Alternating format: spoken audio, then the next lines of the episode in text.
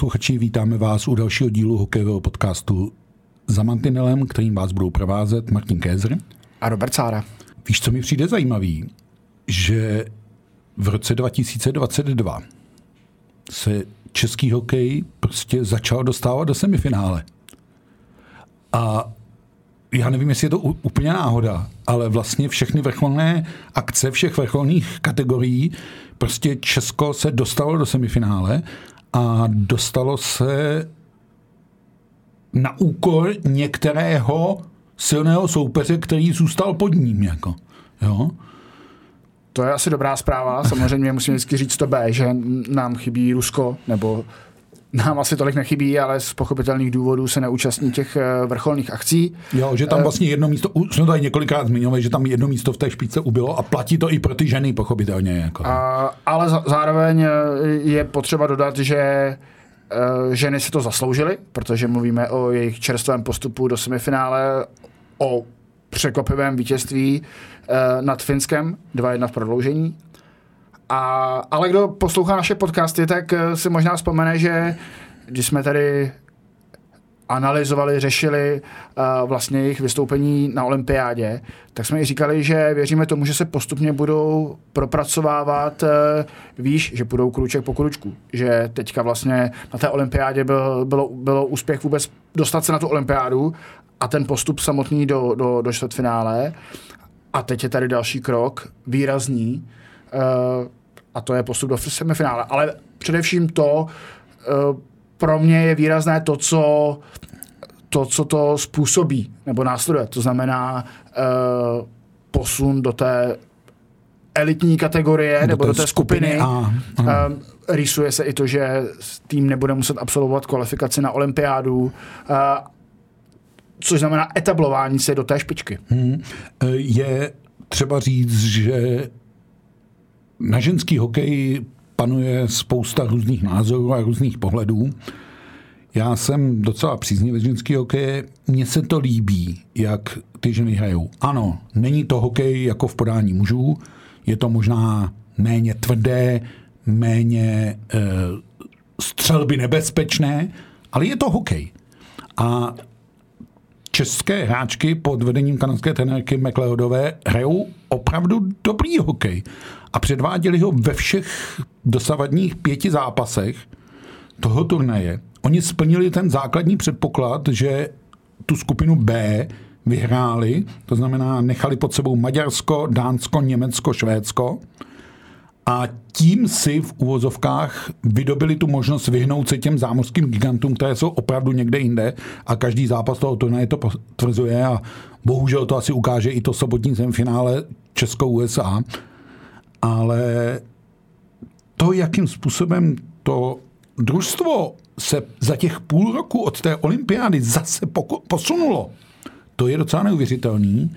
Já jsem asi na tom začátku měl říct, že je taky zajímavý, že český hokej může fungovat, když ho vedou zahraniční trenéři. A to je skoro otázka, jak to přece už nemůže být náhoda. Souhlasím s tebou. Uh, musím se přiznat, že jsem patřil dlouho k těm skeptikům, uh, kteří ne úplně odmítali ale zahraničního trenéra na české lavice, na české hokejové lavice. Uh, ale nebyl jsem úplně příznivcem, že jsem si říkal, že tady těch eh, odborníků máme uh, relativně dost.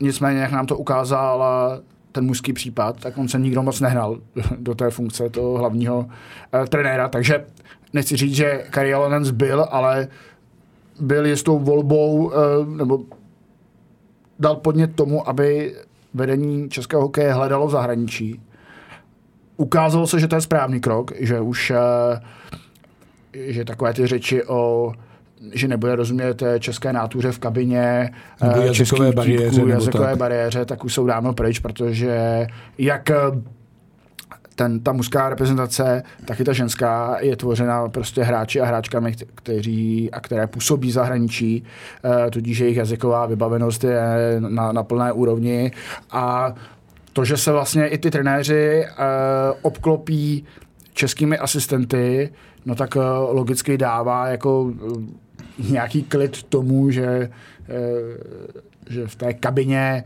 bude panovat ta v úzovkách veselá česká nálada, která se možná až trošku moc mitizuje, uh, ale, ale funguje to. Hmm, já mám pocit, že Jalon a McLeodová mají některé věci společné. A teď si nemyslím, že by to bylo jenom na nich dvou, ale obecně asi jako trenerskou charakteristiku a to je absolutní profesionalismus. To je patrný na obou. Uh, obrovská víra v to mužstvo, což myslím, že třeba někdy ty český trenéři přeci jenom mají tu tendenci trochu jako ztrácet a teď nechci mluvit o těch nejkřiklavějších případech, kdy jsme zažili, že trenér se jakoby od mužstva distancoval a házel to na někoho jiného, tak tady ta víra, která pomohla Jalonenovi, tak určitě pomáhá i ty McLeodové. A ještě tam vidím jednu věc, vlastně mám takový pocit, že oni dokážou strhnout toho družstvo, teď záměrně říkám, to znamená mužstvo i ten ženský tým, eh, za sebou, aby eh, dělalo to, co má a ukazuje se, že my ty hráče nebo hráčky šikovné máme, zvlášť na té jakoby nejvyšší úrovni, když vlastně může sestavit ten elitní výběr. Jo? Eh, já bych asi připomněl, že určitě se tady těží i z práce Tomáše Paciny. Eh, Karla McLeodová se na to odkazuje, že v tom pokračuje a tak dále. Dvě věci se jí na rozdíl od olympiády a Pacinová výběru povedly. První je taková ta víra sama v sebe a to udržení toho kolektivu a myslím si, že i našla ty jako momenty, kde to skřípalo a obrousila ty hrany. Možná i tím, že Jalonen říkal přece, že jeho největší výhoda je, že neumí česky. A McLeodová taky včera, když eh, všichni zpívali, až zvali hymnu, tak Karla McLeodová se jenom tajemně usmívala. Eh, neberme to jako žádnou výtku, ale ukazuje se, že tenhle ten prvek, který přijde jako zvenčí, do toho týmu docela zafunguje. A ukazuje se, že některé české hokejistky fakt mají úroveň, která snese to nejvyšší světové měřítko a můžou se prosadit v té ženské obdobě NHL, nebo patří ke hvězdám a výkony golmanky Peslarové třeba dávají najevo, že ta česká golmanská škola funguje napříč pohlavím. Jako. Plně s tebou souhlasím. Líbí se mi to, že Kari Jalonen i, i vlastně trenérka ženské reprezentace nepřišli s tím, že by něco rozbíjeli a stavěli podle svého. Že vlastně jako navázali na to, na, tu, na, ty, na ty základy, které tady byly postaveny, položeny a jenom tomu přidali co si, eh, co si svého, co si zahraničního, a přinesli jakési obohacení. Eh, Kari Jalonen eh, neřekl, všechno za Pešána bylo špatně, to stejné jsme neslyšeli ani teď v tom ženském podání a, a to je dobře. jiná věc je, mluvili jsme o výrazných individuálech v tom ženském družstvu a tady si nejsem trochu, nejsem si jist, nemám takové ponětí o ženském eh, mládežnickém hokeji, eh, zkrátka jakou máme základnu. Eh, jestli se nám teďka podařilo získat opravdu výjimečnou generaci dívek, které mají zahraniční angažma a jsou jakoby etablovány v tom světovém hokeji. Ale jak to vypadá vlastně s, výcha, s, výchovou, s výchovou dívek v, v Čechách? Tak já ti k tomu jenom namítnu pár čísel. Adela Šapovalivová 16 let. Ano, ukazuje se, že u Šapovalivů umí zřejmě dělat hokejisty, ať už jsou to kluci nebo holky. Ale eh, Radová, Trnková, Pejšová, to jsou všechno holky na hraně 20 let.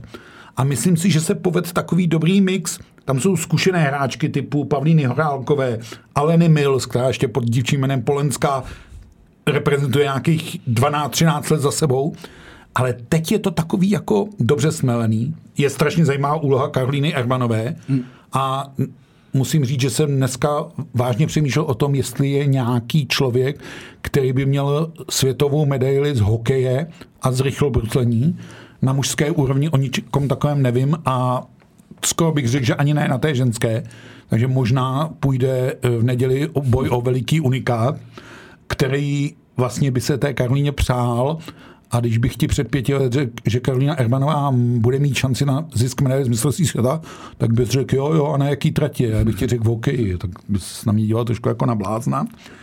Ale ukazuje se, že opravdu vlastně, když se jde po těch nejlepších prvcích toho českého hokeje, tak se to dovede z té reprezentace vykřesat. A asi bych tady řekl ještě jedno slovo, ono taky potřebuješ trochu štěstí.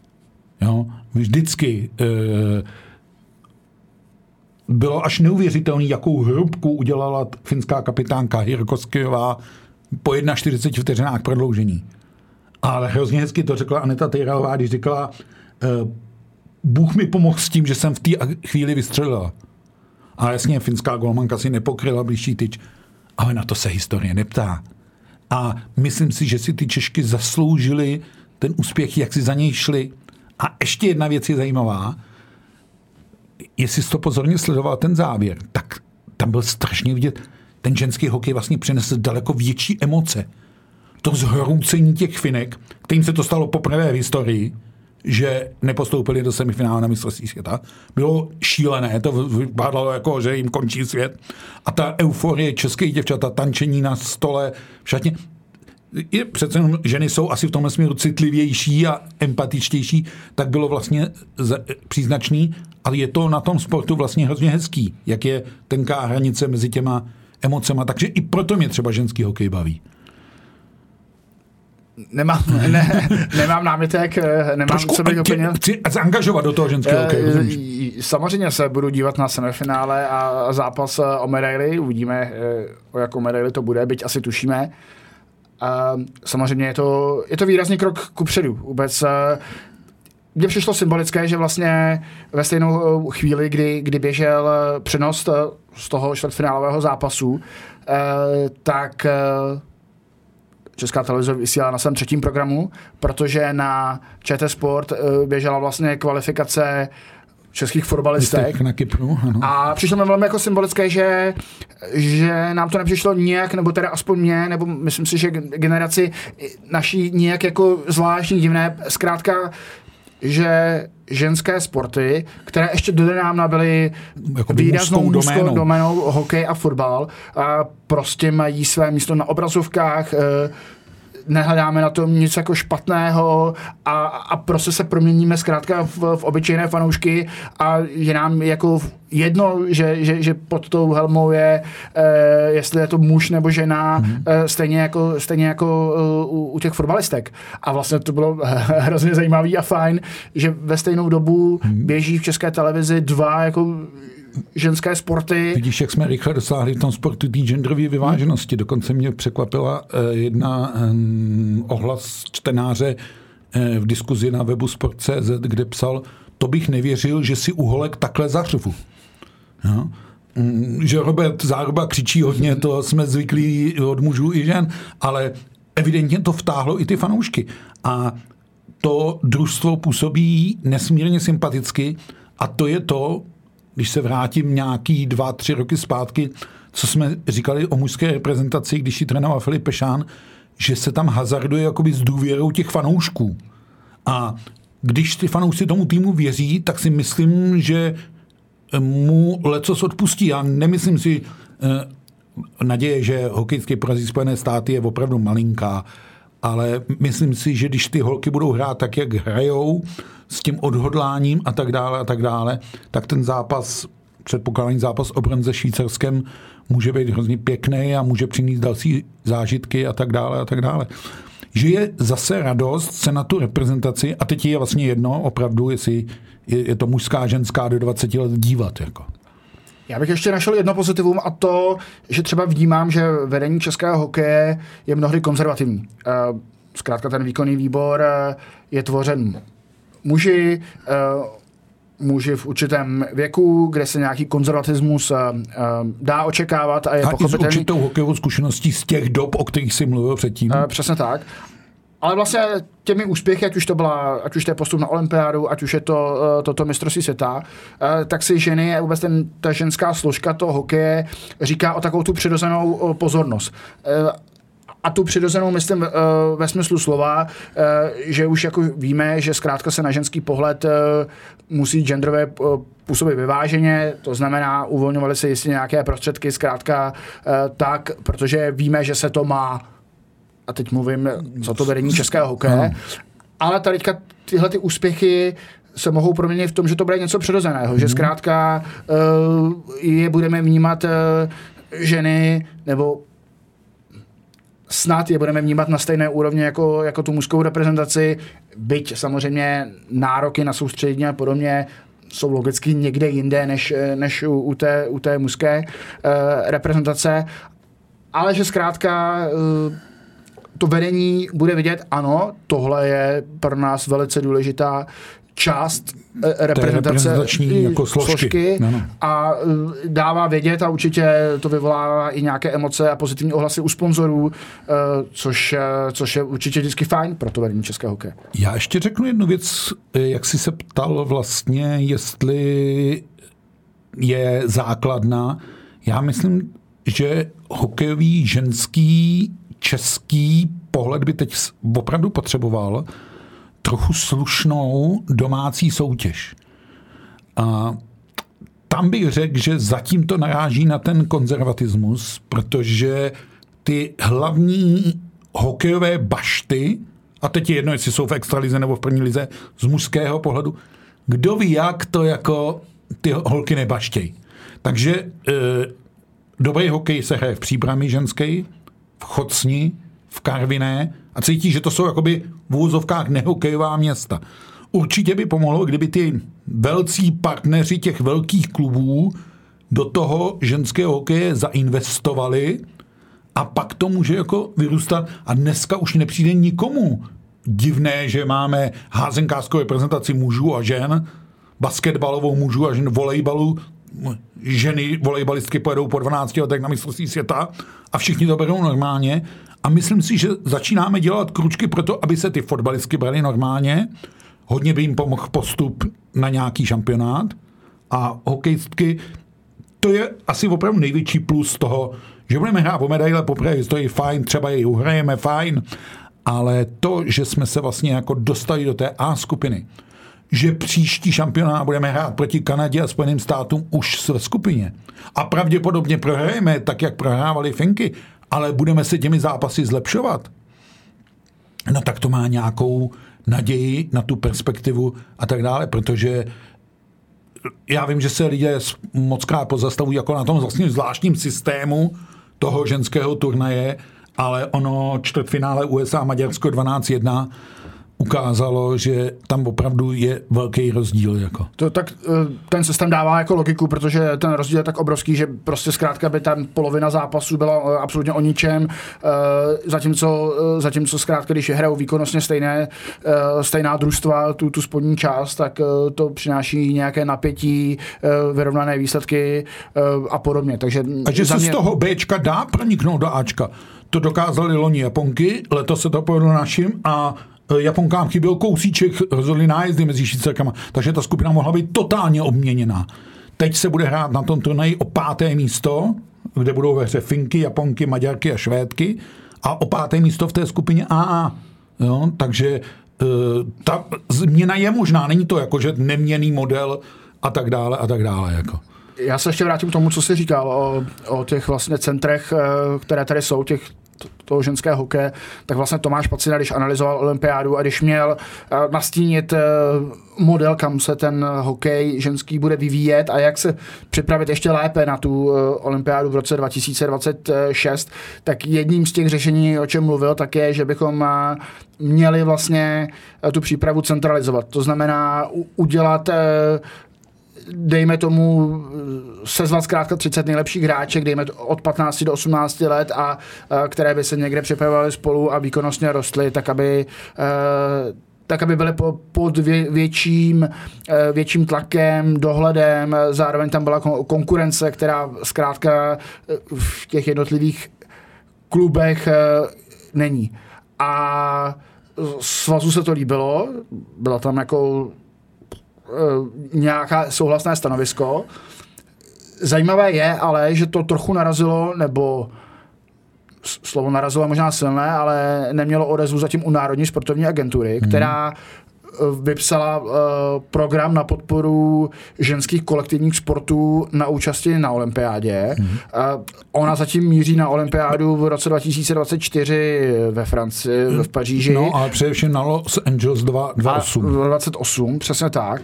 A začala jako podporovat sporty, jako je pozemní hokej, výrazně uh, se, se navýšil rozpočet tohohle svazu i, i dalších jako sportů, ale vlastně uh, hokej nic nedostal tady z tohohle programu. Paradoxně ten jediný ženský sport, který, kolektivní, který na těch, a teď nerozlišujeme eh, letní a zimní olympiádu, ale olympijské hry, který na nich byl, že A uh, vlastně na, na konferenci Černové se tomu všichni kandidáti na prezident velmi podivovali a říkali, že tady musí být teda tlak na, na sportovní agenturu, protože já nevím, kam jdou ty desítky milionů těm ostatním svazům, nicméně tadyhle prostě částka v jednotkách milionů e, nebo nižších desítek milionů by, by té české ženské hokejové reprezentaci výrazně pomohla a e, mohla e, jako pomoci s přípravou a posunutím k tomu, abychom opravdu jako mohli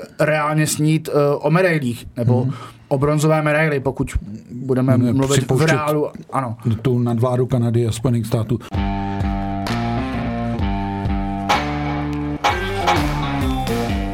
No, ono uh, svaz teď ušetří, protože zastavuje projekt uh, Litoměřice. Víš, že už jsme to tady předjímali jako je to asi jediné možné řešení i vzhledem k tomu všemu, co nastalo kolem toho. Jenom mě trochu mrzí, jak to zatím vypadá zase z našeho oblíbeného téma, tu komunikace. My jsme se dostali do takové složité situace. Eh, Svaz přišel o mluvčího, teď už nového mluvčího má eh, a trošku si myslím, že hledá cestu, jak s těmi médii navázat kontakt, protože to, jakým způsobem jsme byli informováni z posledního výkonného výboru, nebylo úplně šťastný a tak dále. Ale vyplývalo to možná i z toho, že tam ta situace je takového personálního přechodného období. Eh, já si myslím, že teď je totiž ten výkonný výbor a především Alois Hadamčík jako jeho předseda na tahu, aby začal říkat, budeme dělat tyhle kroky, tyhle kroky, tyhle kroky. Já chápu, že ekonomický audit chvíli trvá, eh, já chápu, že může vyníst i různé věci na světlo, a nebude to pro mě zase takové překvapení, protože jsme se o to docela zajímali živě a víme, jaký zvláštní věci se tam děly. Ale chtělo by to trochu víc ty kroky jako prezentovat. Já jsem Alois Zahramčka během Zlaté hokejky žádal o rozhovor po dvou měsících v funkci a on říkal, i vláda má 100 dnů hájení, tak já jsem slíbil, že těch 100 dnů a za, po nich mu to, teď nechci říct spočítám, ale pak bych to opravdu chtěl slyšet a myslím si, že by to mělo přijít minimálně mluvíme ve chvíli, eh, kdy právě vláda asi po 24 hodinové neustále debatě poslanců dostala důvěru, ale to byla víc formalita než ta hokejová, kde bychom chtěli ty konkrétní kroky vidět. Čekal jsem, že uh, Alois Hramček určitě uh, bude mluvit o 100 dnech hájení, Uh, takže jsem se podíval, kolik je to dnes dnů, tedy v pátek 2. září. A je to 76 dnů, co je v úřadu. Takže, takže ještě 24. Uh, to je pravda. Na druhou stranu si musíme uvědomit, že ten jeho mandát je vlastně poloviční, než eh, bývá obvykle u vlády, nebo než by mělo být u vlády. Je vidíš, to mě nenapadlo v tu chvíli. A, a zároveň je poloviční, než bývá obvykle u prezidenta Českého Takže jsem dát jenom 50. Uh, to, to úplně neříkám, nicméně Eh, když si to spočítáme, tak eh, bude ve vládě, nebo bude v, té funkci 730 eh, dní, jednoduchou jako matematikou, dva roky, mm-hmm. a, a má tedy za sebou víc už než desetinu mm-hmm. toho, toho mandátu. A myslím si, že prováhat desetinu mlčením a, teď neříkám nic, nedělá, nic ne, neděláním. To uh, skutečně úplně netušíme, jak uh, Eh, jak Alois Hanamčík eh, dohlíží na audit, který tam evidentně uh, probíhá. probíhá to máme on, on, nechce, on nechce komentovat uh, ty prozatímní výsledky, chce veřejnost seznámit až, až, až s tím s, s tím konečným výsledkem a tím produktem a na to následně reagovat. Eh, to, že skončil projekt Litoměřice, což je asi zatím jako jedno z největších událostí, který, který ten výkonný výbor pod vedením Aloise Rámčika udělal, není překvapující, protože konec konců e, taková byla i dohoda vlastně na konferenci e, svazu. A... To, to byl určitý závazek, ke kterému se Alois Hanemčík přihlásil a asi by to nedávalo logiku, kdyby udělalo něco jiného v tu A napříč vlastně, napříč tím, e, tím hnutím hmm. byl odpor k tomuto projektu, takže celkem logicky skončil. My můžeme mluvit o tom, jak svaz komentoval, respektive nekomentoval to výraznější rozhodnutí z toho uh, vlastně prvního setkání hmm. uh, pod Aloisem Hramčikem a, a to je zákaz startu v reprezentaci hokejistům z KHL, kteří podepsali kontrakt po 24. únoru 2022, tedy po zahájení ruské invaze na Ukrajinu. Týká se to konkrétně dvou hráčů, útočníků Dmitry Jaškina a Rudolfa Červeného. A tady to rozhodnutí se smrsklo vlastně do jednoho souvětí. Mm. Na což poměrně logicky reagoval i Dominik Hašek. To je hlasitý kritik, kritik mm ruské invaze a vůbec eh, konsekvencí související s tím a, a výrazně se podílí na tom, aby eh, nebo apeluje na to, aby ruští sportovci byli sankcionováni a Nicméně tadyhle vlastně se pozastavil nad tím, co svaz udělal, respektive to, že to vůbec nevysvětlil. Že, že neřekl těm hráčům, vy máte zákaz v reprezentaci a proto a proto. Hmm. Zkrátka něčeho jste se dopustili, uh, tak, tak nemáte možnost reprezentovat. A teď se tě možná zeptám tebe jako právníka. Protože, já jsem se bál, že tahle rovina eh, dojde, ale ono máš pravdu, já bych ji taky zmínil. Eh, protože je to velice zajímavá situace, ano. Uh, reprezentace není žádná nároková věc. Uh, ani, ani právo, ani povinnost. Ano, pra, ani právo, ani povinnost. Uh, svaz je soukromý subjekt, eh, který zodpovídá za reprezentaci a může si tam v uvozovkách nominovat koho chce na základě jakých občanský chce, spolek a občanské združení. Na základě jakých chce kritérií.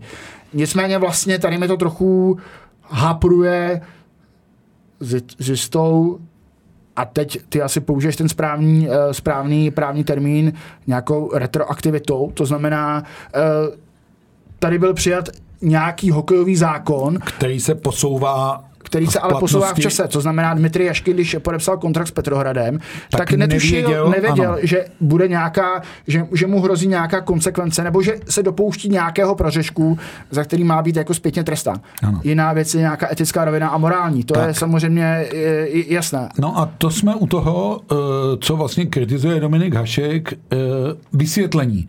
Ono právní podklad pro to žádný nenajdeš. To je to volání e, Dominika Haška potom, aby se zakázala e, českým občanům práce v Ruské federaci.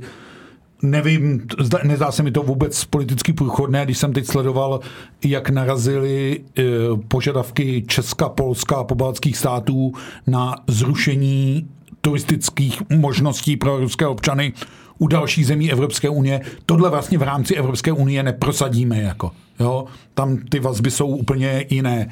Ale t- myslím si, že stačilo to najít nějakou formu toho odůvodnění a myslím si, že to je tak vážná věc, že se měla e, dovnitř a vlastně i ven z toho hokejového hnutí vykomunikovat. Jo? My jsme přistoupili k takovému, jak já říkám vždycky, klasickému českému řešení. Něco jo, něco ne. Asi tady řeknu ještě jako mimo závorku.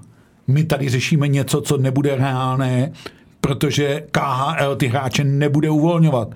Takže eh, na Libora Šuláka a Michala Jordana se to nevztahuje ten ta restrikce Českého svazu, ale nevěřím, že Karialonen na turnaj Kariala dostane, protože ty kluby je nepustí, protože tam budou hrát jako. Jo? A víc cestování vlastně z Ruské federace. Je te, takřka neproveditelné tuhle chvíli. Jako, takže to jsou fakt jako velmi složitý věci, zvlášť když jsou na tom dálném východě a tak dále a tak dále. Takže myslím si, že je to svým způsobem trošku bouře ve sklenici vody. Jo? Ale má to nějakou tu mravní, morální hodnotu Vzpomínáš si, že krátce po zahájení vojenské invaze, já jsem tady říkal, že když bude mistrovství světa hokejové v Rusku, tak tam nepojedu. Tak ano, nepojedu, ono tam nebude. Ale e, i, tohle vysvětlení si myslím, že výkonný výbor dluží. E, nemluvě o tom, že vlastně Alois Adamčík se pustil poměrně do odvážné teze, že v rozhovoru pro náš web, že by mu to až tak nevadilo a tak dále a tak dále, že když trenér potřebuje a tak, pak tady přemáželo nějaký to hm, hledisko, kterým vlastně jde ten celý sportovní svět. Ono je taky zajímavé, že začala KHL, jestli si to vůbec někdo z hokej fanoušků pořádně všimnul. A on vlastně není moc velký důvod si toho všímat, protože je to soutěž, kde je spousta kvalitních hokejistů. O tom není sporu. Ale budou izolovaní ty hokejisté. A možná v Korejské lidově demokratické republice je nějaký vynikající spěrač, ale my o něm nevíme, protože je izolován. A to teď se stane. A myslím si, že už si to začínají uvědomovat i ti samotní ruští sportovci, že se dostávají do šílené izolace. A co s tím jako? Jo? Protože přece sport se dělá proto, aby se poměřovaly síly. A poměřuješ je na národní úrovni a když seš nejlepší na té národní úrovni, tak je chceš poměřovat na té mezinárodní úrovni. A to těm Rusům není umožněno. Logicky jim to není umožněno. Jo? Protože si opravdu v tuhle chvíli neumím představit, jak by to fungovalo. A nejenom z hlediska bezpečnosti, ale vlastně atmosféry na všech stadionech, teď mluvím o všech sportech napříč, a tak dále, a tak dále. Jak by to bylo zneužíváno propagandisticky na všech stranách a tak. Ale myslím si, že svaz tohle vysvětlit mohl lépe, měl a jedinou omluvu, kterou proto nacházím, je to personální předávání funkcí, kdy bývalý mluvčí už ve funkci nebyl, eh, budoucí eh, vlastně ještě ve funkci nebyl, eh, ten výkonný výbor už rozhodnout musel, protože musel vyřešit právě tu otázku těch lidoměřic a tak. Je to hrozně složitá věc, jak vlastně tyhle věci komunikovat Ben a to už bychom se dostali od mantinelu někam možná do školních hlavic a k nějaký mediální výchově a takové. Mm, ale myslím si, že před eh, novým mluvčím, což je Miroslav Augustin, zkušený novinář eh, z rozhlasového éteru, Eh, člen rady ČTK, takže myslím si, že má před sebou velký úkol, jak to nastavit tu komunikaci, aby vlastně ty hokejové kroky byly zdůvodnitelné. A víš sám, že na konferenci velmi často zaznělo, že hokej má být transparentní a má mluvit jedním hlasem a nehádat se. No tak zrovna v tomhle případě se mu to nepovedlo. No, takže tady to minimálně ty diskuze vyvolává.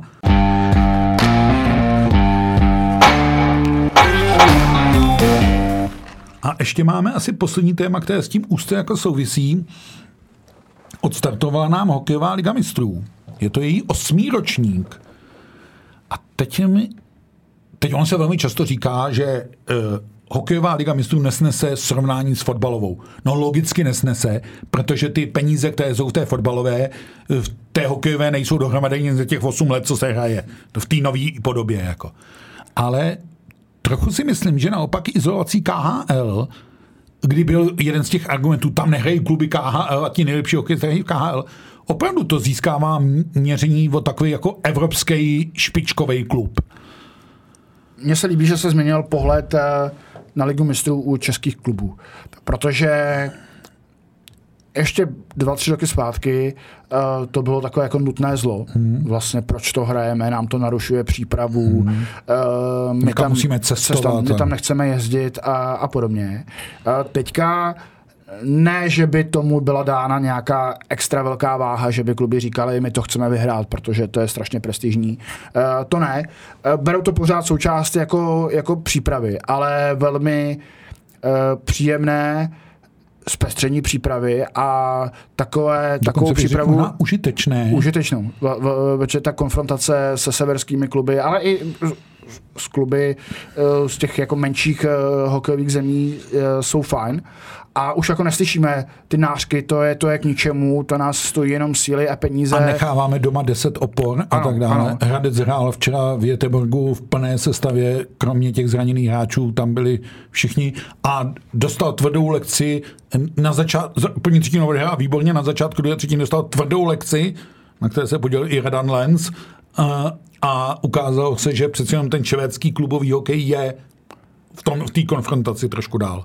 Takže jsem rád, že vlastně tady ta komunikace, mluvili jsme o, o komunikaci předtím, uh, se změnila, ta retorika se změnila, uh, zkrátka už si nepodřezáváme uh, vlastní větev, protože tu ligu mistrů založili vlastně kluby, to je iniciativa klubů, uh, řada z nich do toho vložila své peníze, uh, brala to jako nějakou vzájemnou konfrontaci, ale nějaké jako vytvoření protipolu právě ke KHL, uh, protože uh, ta cesta, nebo zkrátka může to být velmi zajímavý produkt do budoucna, uh, uh, uh, hokejová liga mistrů.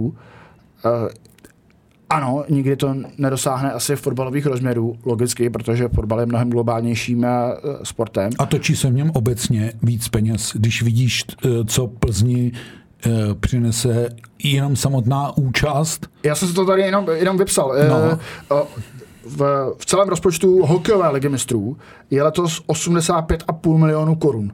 85,5 milionů se rozdělí mezi všech, všechny kluby, všech těch 32 klubů, klubů, které se mají. účastní eh, hokejové ligy mistrů.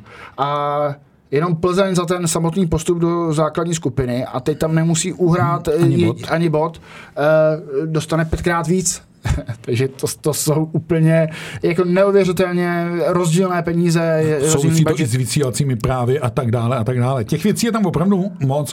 A... Ale, ale tým, i jak se změnila retorika těch, těch klubů, uh, i možná jiný pohled Švédska, byť samozřejmě víme, že tam třeba ty náštěvy na, eh, na nějaké čtvrtfinálové zápasy nikdy nebyly jako úplně extrémně, eh, extrémně vysoké tak to může ten pohled změnit. Eh, já si pamatuju pár let zpátky, když Sparta vlastně byla ve finále uh, ligy mistrů a jak změnila ten pohled i, i Čechu na to, že to najednou začali jako brát velmi vážně. Mm-hmm. I pro samotné fanoušky to může být velké zpestření, když, eh, když přijede tým Svinska uh, z, zráči, kte, kteří mají titul mistrů světa, uh, jsou, jsou olympiští vítězové, jako příkladů. Uh, a, a nebo s českými krajánky, to je přece pro ten uh, diváka vrací atraktivní, když přijede Radan Lenz hrající ve Frelundě a tak dále a tak dále. Jako souhlas. Takže jo? myslím si, že uh, zkrátka ani, ani, jak se říká, ani uh, Řím nebyl postaven uh, za jeden den, tak... Uh, tak Ale o to rychle skončil. ale, tak uh, Liga, li, Liga mistrů taky nebude uh, za rok, za dva uh, etablovanou soutěží, nebo na kterou by se stály, stály davy, ale je, má, za mě má velký potenciál.